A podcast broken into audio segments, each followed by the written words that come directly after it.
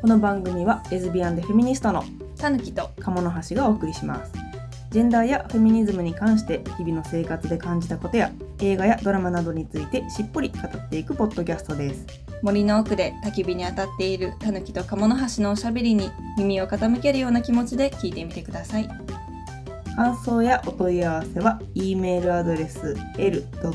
たぬかも gmail.com l. たぬかも gmail.com までお寄せください。ネットフリックスにさよなら。うん。シーズン2あの大体喋りきったのもあるしまだこの分野について喋ってないみたいなのもあるので、リストをアップした中でまだ語りきってないやつとかをね今回こっちで語れたらなと思います。どっちかっていうとなんていうのね今後ネットフリックスこんなん見たかったのにみたいななんていうかそんな話になりそう。私はそんな話がちょっとしたいなと思ってるんだけど、まあでもそんなネットフリックスやけどやっぱりいいのもあったよねっていうところから思いつくところからなんですけどやっぱりドキュメンタリーが良かったなと思うよね。世界の今をダイジェストとか、うん。数分？数分は嘘やけど10分20分かな。でなんか今世界で話題になってるトピックとかを見れるので、それはすごく良かったかな。王室うん。とかオーガズムとかもあった。確か。あーうん。あったね、カルトや。カルト。カルト？うん。カルトで集団自殺したみたいなほんまにあった、アアメリカかな、うん、のアメリカの。やつとかも、うん、今まさに見るべきって感じ、ううん。ん。だからちょっと参照にする世界で起こったこと。で今日本でも言われてるようなことっていうのをちょっと知れてねそういう系は良かったかなって感じ。修正憲法13条うん。かなそのアメリカにおける黒人差別がどこから来てるのかみたいなのが如実にわかるというか、これ見た後やったらなんかおかしいなとかっていうことがいっぱいある。なんかフィクションの世界の辻褄の合わないところとかになんかちょっと気づいたりするかも。うん。なんかこんなにあの何？憲法修正第13条ってあの黒人がわりかし習慣されやすいというかうん。なんかそういうところにも焦点当ててんねんけど、タイまでっていうう話ん、ととか。かかななんかそのあと刑務所ビジネスの話とか。う、ん。でなんかねえじゃあ黒人の方がこんなに多いんやったら「えーショーシャンクの空に」とかもなんかあんなに白人だらけのはずないやんってかって思っちゃう。なあほなみたいな、まあ、時代もあるんやろうけど、黒人の人を収監されやすい仕組みにして、それで選挙権剥奪していうったりとかそういう話そうそうそうそうそうまあ有名どころやね。トランスジェンダーとハリウッド。うん。これもよかったね、ラバンコックスがあの表に立っていろんな風に言ってくるっていう言ってくれるっていうのをに今そのね時期を見てちゃんとこう作ってくれてるって感じがするよね。昔うのん。ハリウッド作品がうんどれだけトランスジェンダー差別的に描いてたかっていうのが、ここだこここれだけまとめられるとよく分かって、うん羊たちの沈黙もすごいうん。いい番いい映画名作ではあるけど、やっぱりトランスジェンダーっていうところで見見たらどうなんとか、うんあとあのコメディ俳優のさジム・キャリーが出てる映画とかも軒並みすごくひどかったよね。うん。そうね。あこんなに昔の映画ひどかったんやっていうのも、見たことないやつとかもあるからあとはレズビアンのうん。やっとこの前もうん。2022年見てよかった選手権でも出てきたうん。シークレットラブ、シグレットやっぱね、これはよかったうん。ねお。ばあちゃんレズビアンが結婚するみたいなやつね、うん。最終的にね。よかったよね。そのドキュメンタリーの質が高くて、なんかこういうところで日本の作品頑張れるんじゃないかなと思ってるけどね、日本のドキュメンタリーもそのいいのめちゃくちゃあるやんか、世の中にあったりさ。ドキュメンタリーとかそういう報道にだけさ、あのうん。あれしてるショーショーもののやつとか、毎日放送とかさ、うんうん。そういうのでも深夜に実はいいうん。ドキュメンタリーやってたりとか、うん。教育と愛国もうん昔うん深夜にやってたのもうんうんうん。うん映画化したっていうのやかし、教育大国ってあのまあ政権がうん。教育にどんどん介入していってて、ね。教育現場が大変なことになっている、うん。あと教科書にも介入していってっていうのがよく新しいわかる、歴史教科書を作る会とかのね。あれは本当にねうん。見るべきっていうかあああいうのを作れるんじゃないのかなと思う。そういう本当にそういうところにお金をかけるといいなと思うけどね。うん本当は見たい人いっぱいいると思うからドキュメンタリーも。うん、こんなことなってんねやっていうのに問題意識のある、あのルポライターとかさ、うんそういう人たちにちゃんとなんやろリクルートした方がいい気がするけどね。で映像化しませんか、うんとかって言ってまあそんなことができるネットフリックスだったらこうはなってないっていう気もするかな。うん、けあどとはうんアメリカのドキュメンタリーだと「レボリューション。うん」オカシオ・コルテスの。うん。あのー議会に挑んうだん。女性たち、選挙ね。うん。立候補して、まああのあかんかった人もいてるし、受かってきた人もいてるし、うん。っていうのを追っていく。立候補した立候補したうん。女性たちを追っていってるってやつやけど、AOC っていう頭文字だけ取ってあの、RG RBG みたいなうん。感じですごい人気なのね、あアレクサンドロ・オカシオ・コルテスっていう、あの人はニューヨークから出てるからうんかな。うんそれは大きいよね、うん。やっぱり場所がうん。ニューヨークやからっていうのがあると思うけど、オカシオ・コルテスは結局当選して、うん。ね。今もバリバリでやってくれてるけどね、でも他の当選しなかった女性たちうん。もいろんな戦いがあるし、うん。そうなんよね、うん。まあ、勝った負けたじゃなくて、うん。そうそう。これからのね。そうそうねあの選挙うん。な、勝つか勝たへんかって大事なんかもしれへんけどそれまでにどれだけの人を巻き込んでうん。自分と同じ意見の人たちにいっぱい考えうんるきっかけを自分がどう与えるかみたいなところもあありの政治運動政治活動だと思うから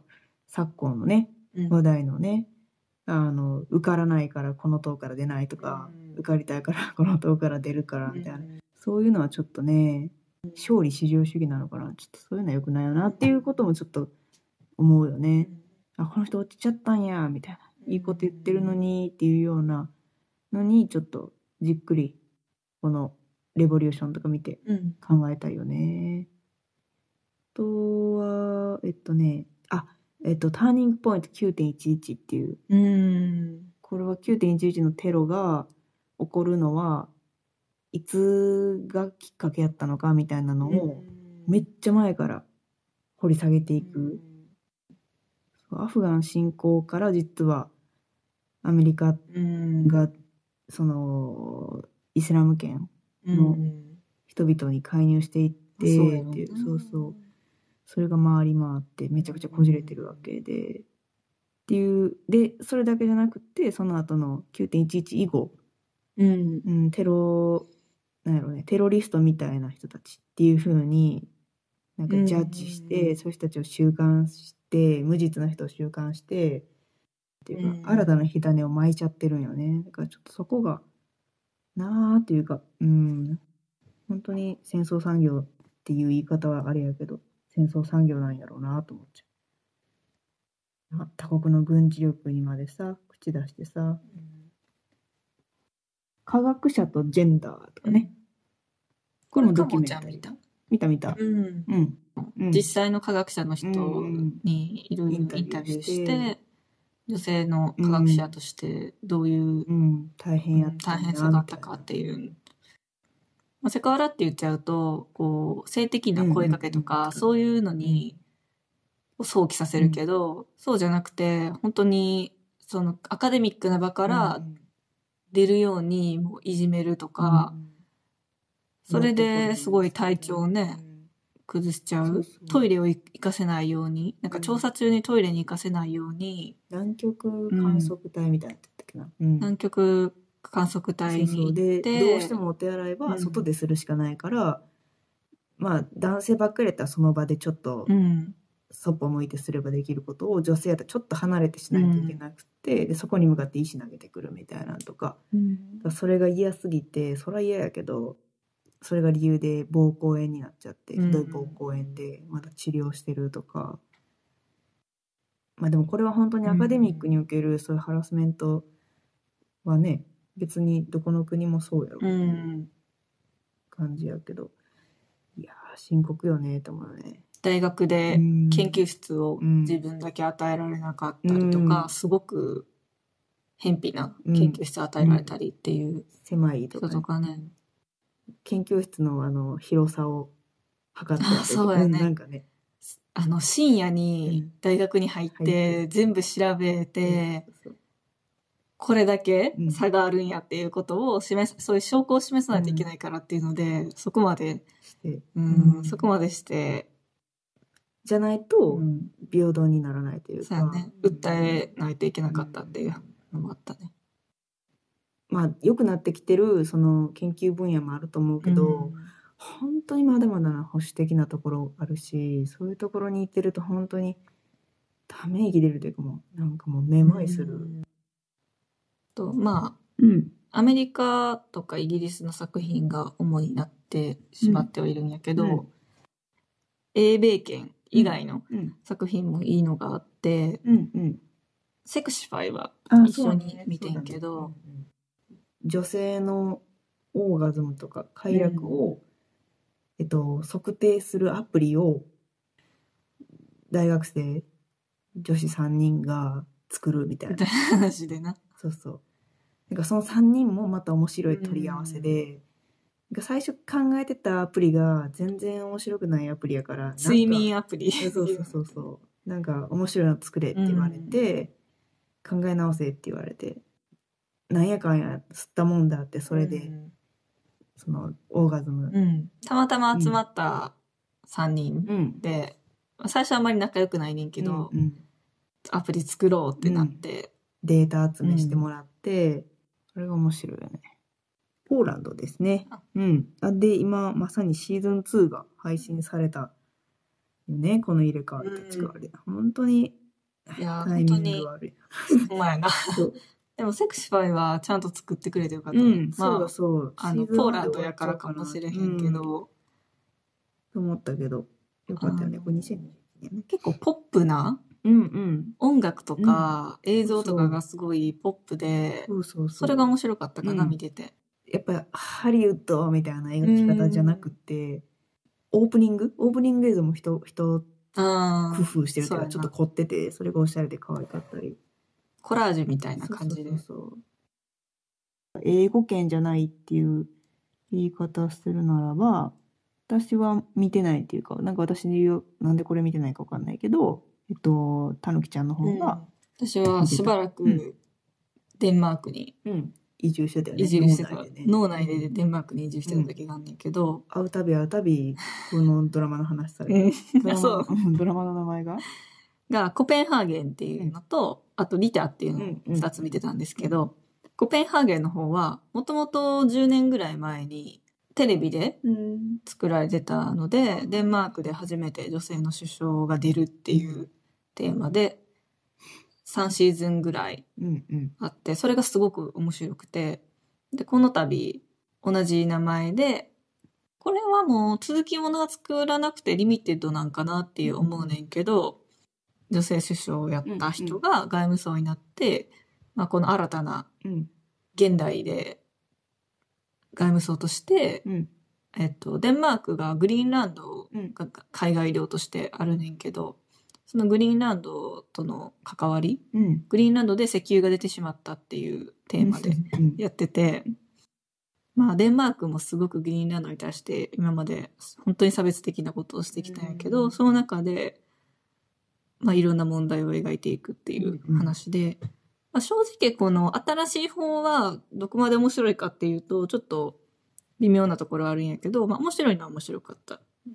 で、どっちかというと、まあ元々の方が面白かったかな。うんで、今見ても全然10年以上前の作品には思えないぐらい面白い。し、その、ドえーテレビドラマが出た後に、うん。実際に女性首相が出るっていうことがあったり。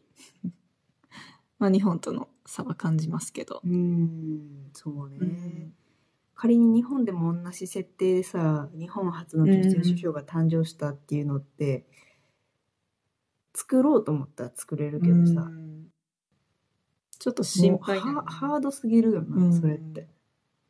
そんなことちょっともうちょっと想像できへん。うん いや、これ勝手なあれやねんけど、うんうんちょっと社民党っぽい感じの、うん、まあ、例えば社民党の女性首相が、うん。まあ歴代何人かいるやんか。えっ、と、党首ってこと？あ、党首、うんごめん、うんうん党首が歴代何人かいるやんか。うん、うん。社民党はね。社民党は今は福島さんやうん。うんまあ前はお高さんもいたしっていうので、なんかその人がポンと総理大臣になったとか、なんかそういう雰囲気うん、うん。に似てるなって思う。日本で当てはめるんやったら。まあそうやね。今、うんお高さんって簡単に言ったけど、土井孝子さん。土井孝子さんってことなんですけどお高さんって分かる人そう聞いてないかもしれない。えっと、まあ、土井孝子さんなんかが、例えばその当時にうん女性首相になってたそうやならっていうことを考えると、まあちょっと面白いかもしれない。うん。中立左派のうんうんうん。党で、うんあんまりあの、強くはないっていう設定の党やね。うんうんうんその女性首相が出たのうんうん。は、物語の中で。うんで、まあ、たまたま、本当に、もう、すごく強い政権与党の、あの、現首相がうんうん。問題を起こして、その次の野党もうん。問題を起こしてってなって、でその時にポーンとその人が素晴らしいスピーチをしたから、そこで選挙に勝うんって、うんいきなり踊り出すみたいな。うんまさかこの党から出ると思ってなかったみたいな。。まあ、それで言うとちょっと、土井孝子さんとはまた違うかもしれんけど、政治のあの、あれやね、その、うん。何、政党のさ、あり方、うんあり方もちょっと違う。ん日本とは違うよね。多分ね。あの、緑の党とかうんうん、環境問題に特化してる党もあるし、うん、ちょっと日本とはあり方が違うんだけど、それで、まあ女性としていろいろメディアからの攻撃あったり、子育てとどう両立するかとか、うん夫との関係でどう両立するか、本当は首相になると思ってなかったから、うんうん。しばらくしたら、その、交代しようねみたいなことを言ってたよ。夫と育児を。うんうん。今は夫が担ってるけど、うんうん。次は、あの、夫の方がもっと仕事して、うんうん。妻の方がちょっと育児の方にメインでみたいなのを言ってたのに、いきなりそれが、首相になっちゃった。そう、首相になっちゃったから、でも首相辞めろなんて言われへんから。ね。言われへんし、うそんな夫は嫌やっていうので始まるんやけど、うん。まあそれがやっぱりすごく難しくなる。自己実現したいってうんこと、っていう話もあったり、めっちゃ話してしまってるけど、全然どうぞ。あとあの、鴨野ちゃんに勧められたさ、北欧の本があったやんか、北欧の政治の本。あーはいはいはいはい。うん。あれを読んだ時に、うんなんか北欧は結構芸能人とかが少ないから、うんうんうん政治家がうん芸能人みたいに、はいはいはい。すごい、まあ、スキャンダルすっぱ抜かれたりとか、うん、だいぶ、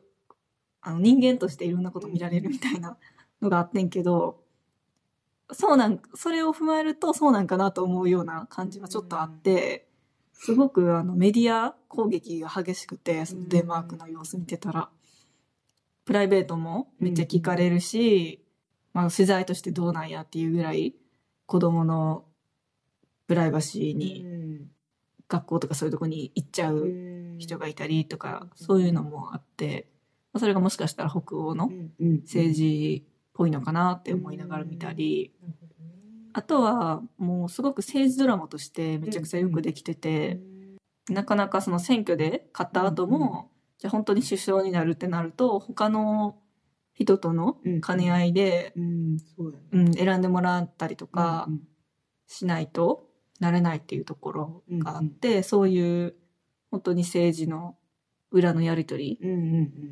がある、うん、駆け引きがあるっていうのがすごく深い。いところまで描かれてて、それは面白かった。すごいね。ちなみにそのさっき私がおすすめした本って書かした本っていうのが、阿部美朝樹さん、ひらがなのおお名前の方の北欧の幸せな社会の作り方っていう、えっとね、10代からの政治と選挙っていう、いかに北欧で若者が政治に参加していくかっていう、まあ教育プログラムとかもしっかりしてるし、うんあとね、選挙シーズンになると選挙小屋が立ってそこで党員とおしゃべりする、うん。コーヒー一杯必ず飲めるみたいな、うん。街先でね。やっぱちょっと街の構造うん。が日本とは違うからやっぱりその、うん。広場。なんうん。か市庁前広場とかやっぱり人が集まるところに、あのそういうのも立つよね、だから都市都市の作り方も違うからやっぱりやることうん、できることが違うかもしれんけど、でも別にそういうのって参考にできるよねとう思うけど、ん。おもろいよな絶対。あの自分の最寄りの駅とか、もうちょっと遠くの大きめの駅、主要都市の大きな駅の前広場で党首があるいは党員が子育て中のさ選挙立候補者が、うん。あの赤子をあやしながらコーヒー飲みながら語ってくれるなんていうのってすごいよね。うん。なんかもう今 SNS 戦略って言われるけど、うん。やっぱりそれくらい当たり前に緩く自分の生活の延長上で政治参加ができるっていうのがこの本なんやけど、そうねそういう世界なんやね。コペンハーゲンは。あとは、うん。ジャーナリストの女性も、うんうん。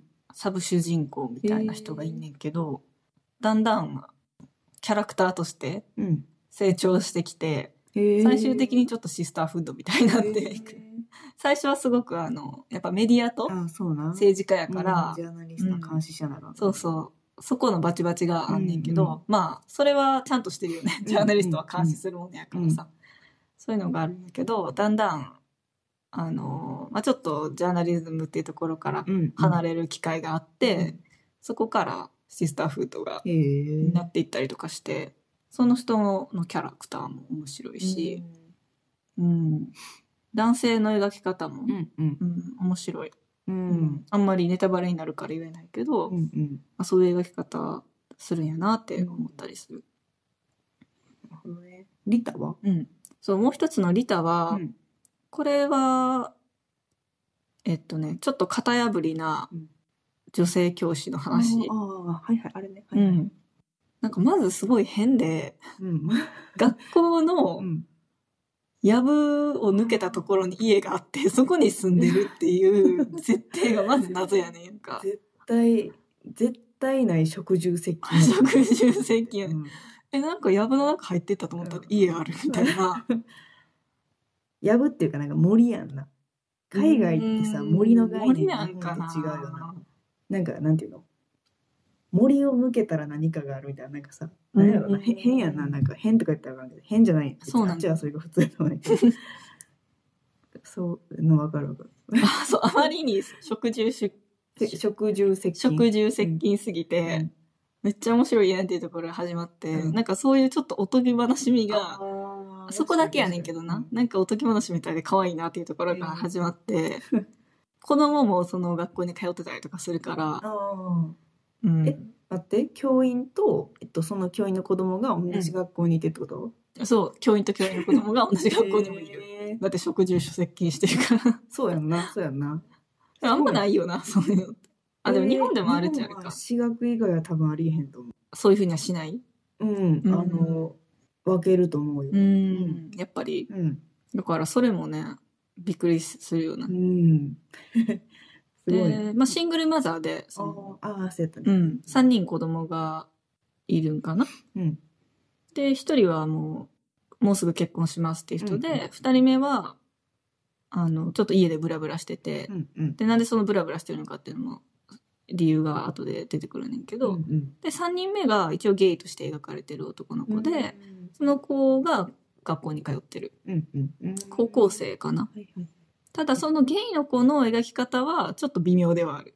うんだから、なんかデンマークは割と LGBT フレンドリーなんかなと思いきや、うんうん、なんかちょっと微妙やなと思う描き方はあるんやけど、まあそんなに悪くはないかな。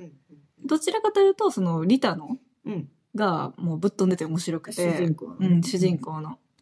あの、説明では、生徒にはすごく人気やけど、大人との関係は苦手な、あの、まあ、型破りなリタっていう教師がいるみたいな説明の仕方で、まあ、それ、そんな感じ。は いるよなたまにそういう先生。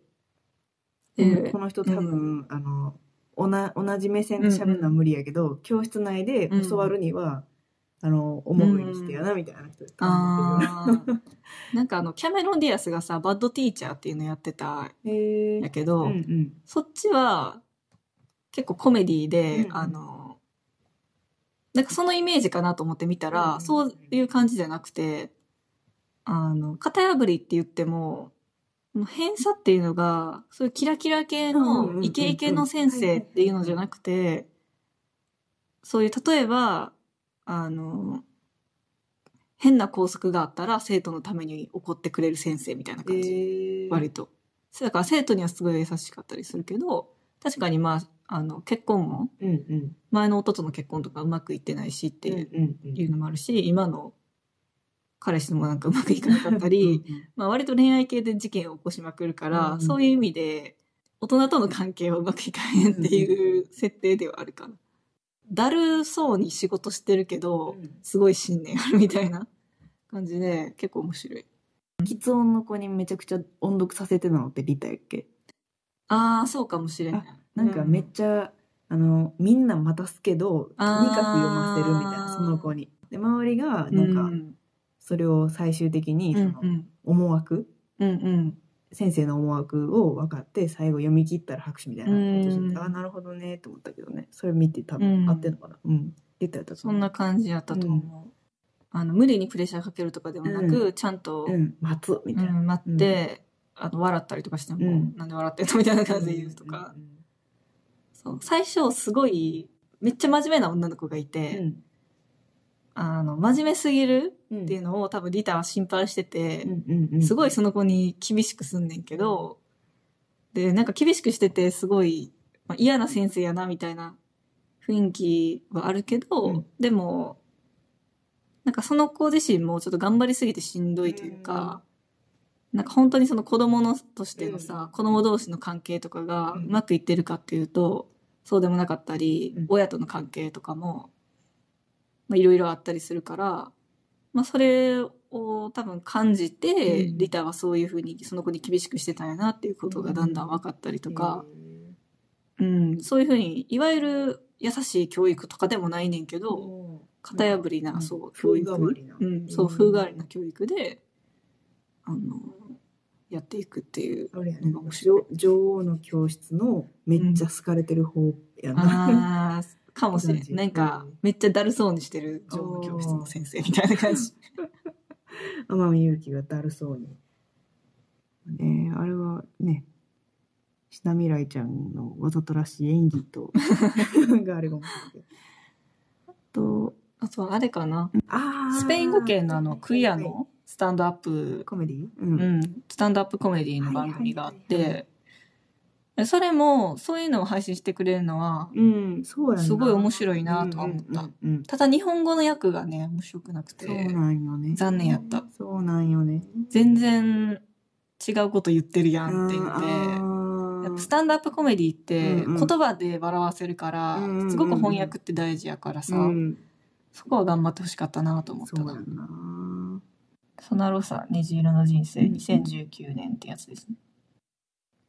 同じあのスタンダップコメディでいいのかあれやけど、ハンナ・ギャッツビーのナーネットとか私見たとき、夜に見て心震えたね。すげえと思った。面白かった？なんかね、その、結構言ったら多分もう、あの、なんだろう、ネタバレになるねんけど、うん。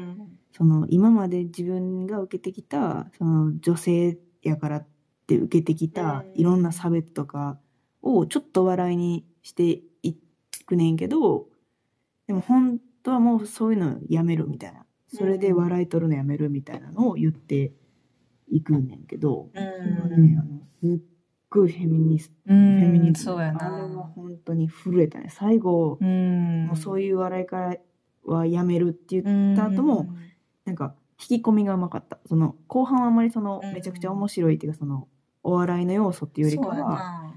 いかにしてその聴衆をうん。その理由に引きつけていくかっていううん。お話やんね。お話がうまい、うんなん。かそれが震えたい人は見てほしいな、うん。心震えたかったらハンナ・ギャッツビーのナネット見てほしいけど、でこれもう一回言おうか。ハンナ・ギャッツビーのナネットについて語ってる間にうん。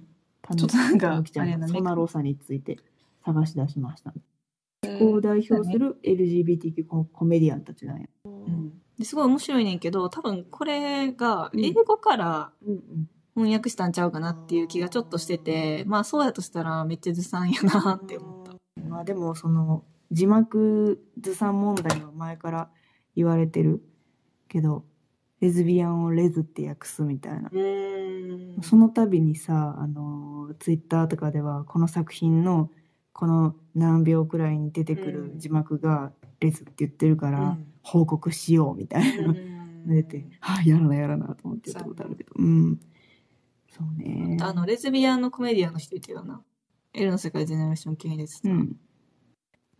フォーチュンフェイムスターのコメディも面白かったね。うん。私ちょっと見てないかもしれない。あ、そうやったっけ？てないっけ？どんな人やっけ？調べろって感じやな。えフォーチュンーフェイムス見てたようなえー気したけどな。見たんかななんか思い出すのが結構、思い出せ、そのエピソードがちょっと言いにくいことやから。ああ、はいはいはい。わかったわかったわかった。もし夢やんな。はいはいはい。はいはい、オッケーオッケー。あの、多分もう検索したらすぐわかる。あ、わかったわかった。あれやな、うんうん大学生の時に、周りの用心棒みたいなことしてたよな。ああ、周りのそう女の子の用心そうそうそう。棒みたいな話あと、まあ、あの、全然関係ないお料理系とかはやっぱり面白いよね。ああ、旅行ハラしてペコフィル食べるとか。の、うん。あーななんか、出てこないハラペコフィルの、なんか、たた食べるの好きなおじさんみたいなそうそうそう、いて、各地のごうん飯、グルメ、グルメ旅、ハラペコフィルのグルメ旅とうか、ん。なんかね、ガンボとか、ガンボはなかったかななんかね、ロブスター、ザリガニ？ルイジアナ州に行って、南部独特のそのご飯を食べて、食べてたと思うそれがうまいみたいな。うん。かな。すごく有名なお店があって、うんでそうそうそうあ、そう、そうや、そうや。そこのおばあちゃんうん。と喋ってたんで、喋ってた。それね、面白かったな。ちょっとね、私はもうあの、ニューオーリンズへの憧れが強いから、本当にいずれ本本場のガンボが食べたいねんけど、そう、なんかそういうの見て思いさせるよね。バインミー美味しいとか、なんかベトナム行きたいなとか、なんかコロナ前に見てた時は、それ見て、あ、次はベトナム行こうかなとかって思ってた。うん。ちょっとね、あの、レズビアン関係から脱線しましたが、戻りますと、ブラックミラーシーズン3、サンジュニペロ。これはもう避けては通れないですよね。うん。ネットフリックス入って、レズビアンであれば、見なければならないというか、もう、必履修科目。必履修、必ず履修しなければいけないもものが、まあ、 Orange Is New Black もそうやし、まあ、もろもろいっぱいあるけど、やっぱりね、ブラックミラーのシーズン3のサンジュニペロ。ブラックミラーシリーズは、あの、世にも奇妙な物語っうん。て感じやけど、その中のサンジュニペロだけはほんまに、マッケンジー・デイビスが、なあ、最高にもう、あの、ピュアなな、無垢なな、マッケンジーが見れるし、まあ、あの、SF 世界やんね。死んだ後に、その脳内世界うん。が保たれるというか、仮想空間の中で生き続けられるみたいな、記憶だけで生きていけるっていう、マジ、マジモンの SF やけど、最高のロマンスやんね、これは。マッケンジーとそのお相手の、ケリーはもうね、男性、うん、男性パートナーがいたのかな。で、子供もいてっていう人生を送った後、その脱出、SF 世界に脱出するかどうかを悩むっていうね。でも、マッケンジーの方は、あの、もう脱出したいんだ、みたいな。うん急いでる、みたいな。それは理由があってっていう感じやけど、面白い。設定も面白いし、なんかその設定に自然と慣れていける構成なのもすごいよね。あとはあれかなフィアストリート。うん。そうやね。フィアストリートはあれやね、トリンケットの子やね。ね。盗み癖のある子の主人公。うん、みんなあ。、そうかそうかそれ、の、あの、カウンセリングみたいなやつやったっけ？に集まってる3人の話。まあこれもティーンエイジャーものやけど。の、その子が、フィアストリートの方では主人公をやってて、3個うんうん、3作シ品リーズがあっうんうんて、現代、うん。で、1個前のその1970年代ぐらい。80かな ?1980 ったかな。なんかその辺に戻る戻るというか、うん。そっちが舞台になって描かれる。で、最後が中世の時代かな。中世とかすごいうん古いところで、魔女狩りのあったあの時代とレズビアンをうん、一本線結ぶってういう、ん、そうやな。そうそうそうで結構レズビアンであるっていうことがうん。物語の中で大事そうになるから大事なんよね。それが面白かっうん。たでもちろんシスターフッドあり、うん。フェミニズムありっていう感じで、うん。最初1話目見てる時はなんかスプラッターかなみたいな感じで見ていくねんけど、うん。それが実はもっと深い秘密があるんじゃないかっていう風になって、23進んでいくと、うん。どんどんフェミニスト要素とかうんうんうん。が強くなっていって、これはすごいおすすめやな。うん。これは良かったよね、うん。そうこれと並んでラチェットとか見てたのかな。なんか、うん。うんだからすごい高低差あるよね、うん。まだいい制作できてた時と、うん。なんかもうあかんくなってきてた時の狭間にありこれはすごく良かったねフィアストリートは、その土地でうん。は代々変なことが起こってた系やん。な多分な。ちょっとあのストレンジャーシングスっぽい雰囲気、うん。ちょっとあるけど、そうやな。いやなだってあれもさ えっとあの何？ショッピングモール出てくるやんな、うん、ショッピングモール出てくる。なんかそんなところがな似てるなというか面白い。ショッピングモール好きよな。あと、時代もな、うん。ちょっと似てうる。ん。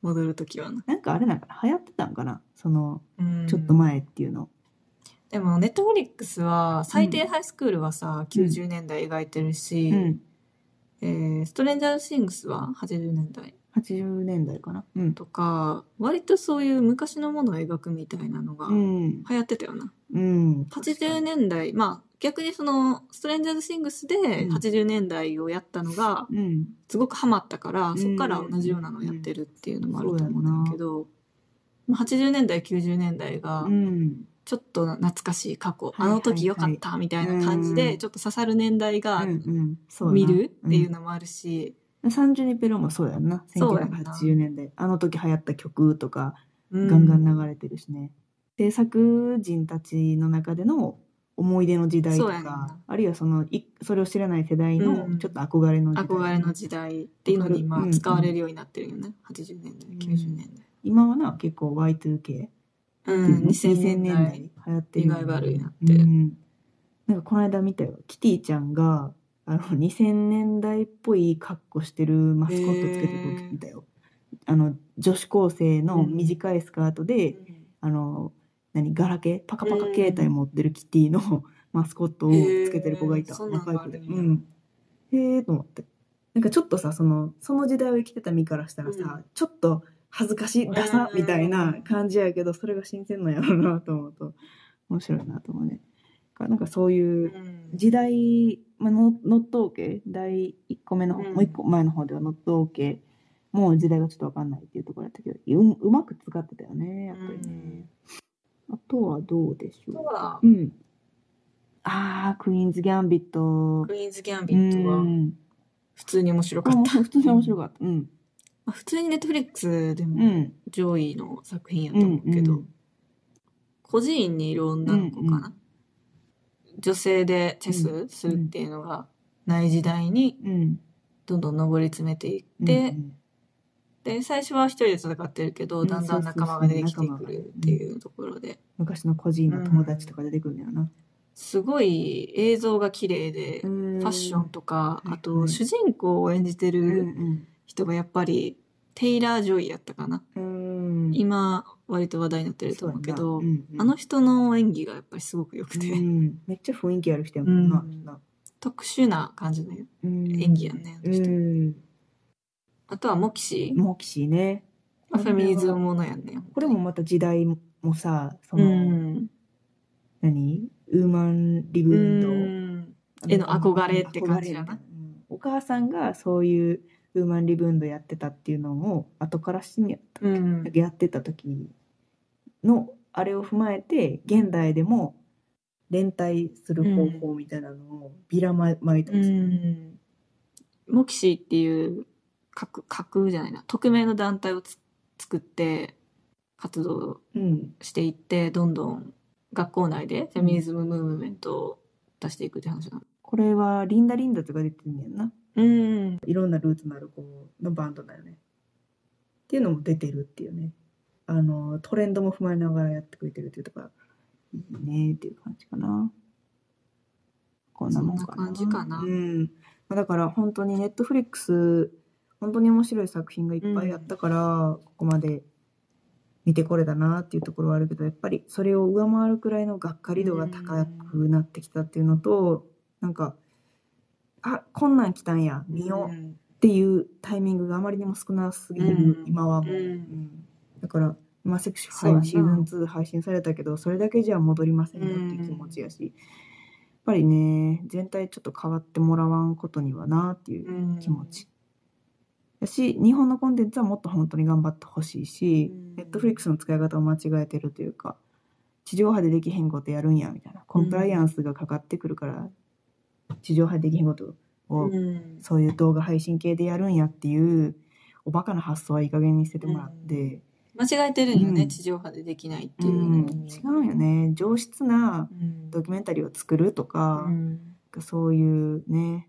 クリエイティブをな、うんそうそう。突き詰めるとか。そうそう地上波でできへんことをするんだって言って作り手が変わらへんかったり一緒やから、ちょっとそういうところ YouTube のノリなんかなそういうテレビでできないことをやるみたいなこう過激なのをしたあらー。視聴率上がるっていうノリうん。でちょっと間違えて捉えてんのかな、なんかそれに輪をかけて残念なのが、例えば全裸監督なんかはさ、うん。山田山田孝之が企画して作ってるわけやんか、ああそうなんや。企画してるんや企画してたはずやねん。ああそれは目も当てらうれる、ん。やしそれに有吉弘行とかもなんかなんかこれはそのなんか男性のロマンを感じるみたいなこと言っちゃってるけど。本当にひどい。に、うん、人権感覚がこんなにやばい人たちがいまだにメディアにいるんやっていうことをなんか改めて感じさせられるきっかけになっちゃうっていうなんか見たくないものそれが見たくないからネットフリックスにいたのにっていうものを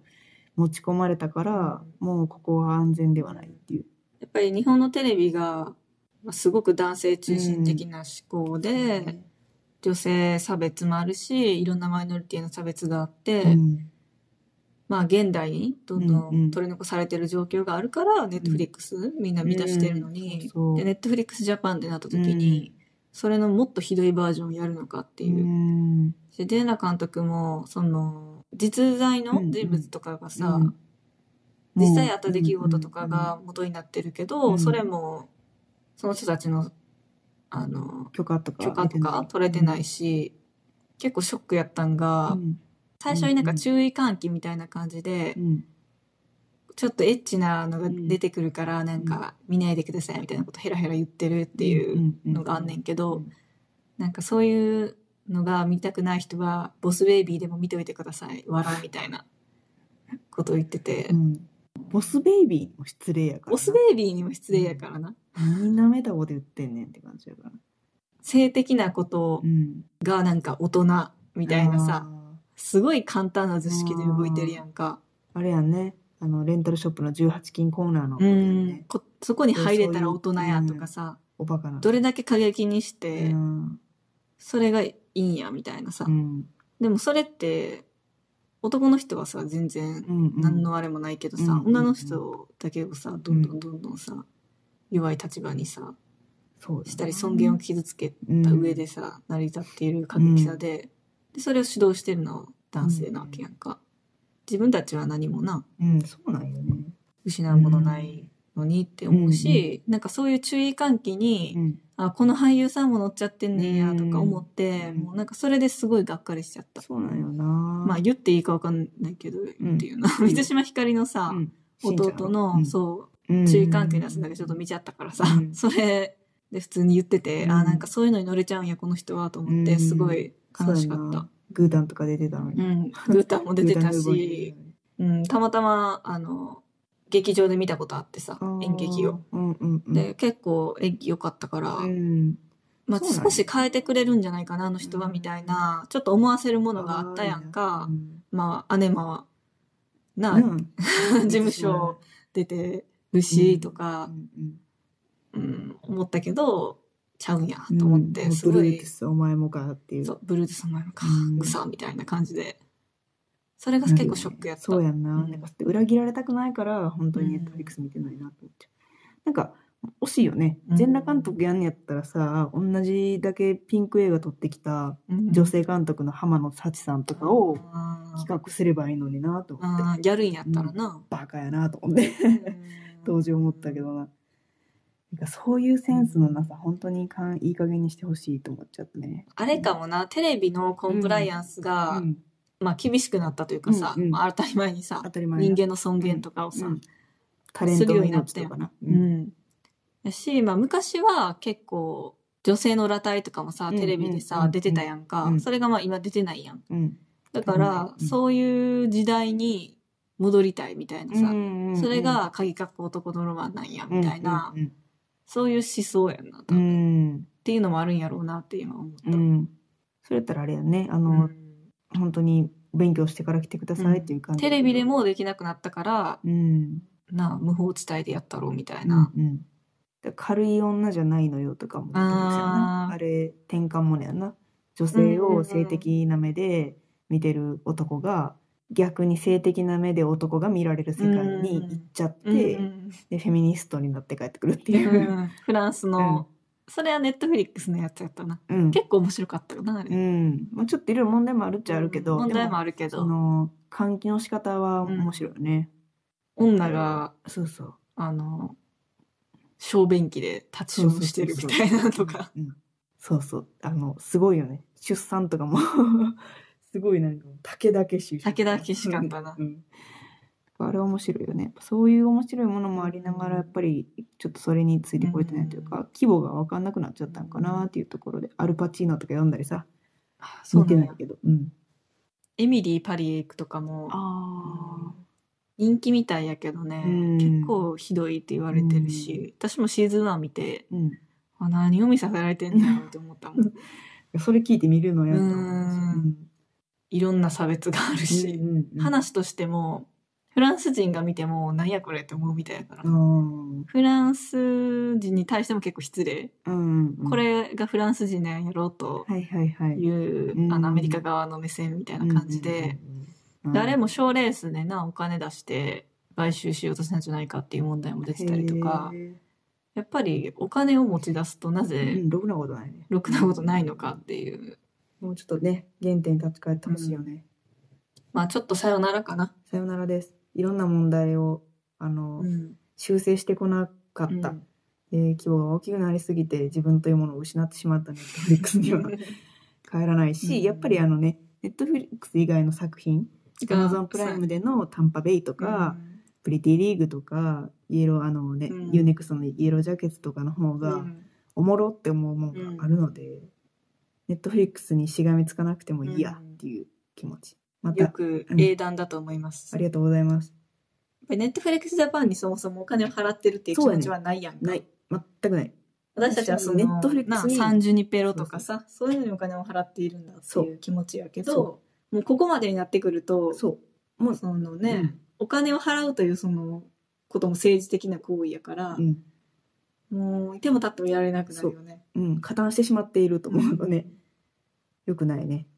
ということで、さよならネットフリックス、私はもう見れませんので、うん。またね、しばらくあの、改心して、何がネットフリックスが いい作品が、まあ、あの、どうしても続きの気になる作品はね、あるからね、セックスエデュケーションとか、うん。うんね。セクションみうん、たいしセクション見たいし、オールドガードも出るかなオールドガード見たいしとか。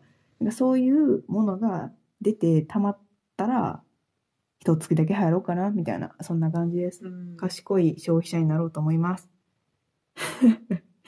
まあ他にもいっぱいありますからね。というところで、まあ、散々本当にお世話になりましたが、本当にお世話になりました。ありがとう。でももういいのっていう、そういう気持ちです。複雑な気持ちではありますが、ここら辺にしましょうか。そうですね。うん。次は何を話すか分かりませんが、だらだらだらだらこんな風に喋るかなと思いますので、また聞いてください。ではまた。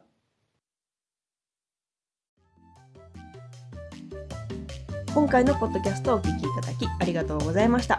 お相手は鴨の橋と、たぬきでした。それでは次回のポッドキャストでお会いしましょう。それまで楽しいゲイライフをお送りください。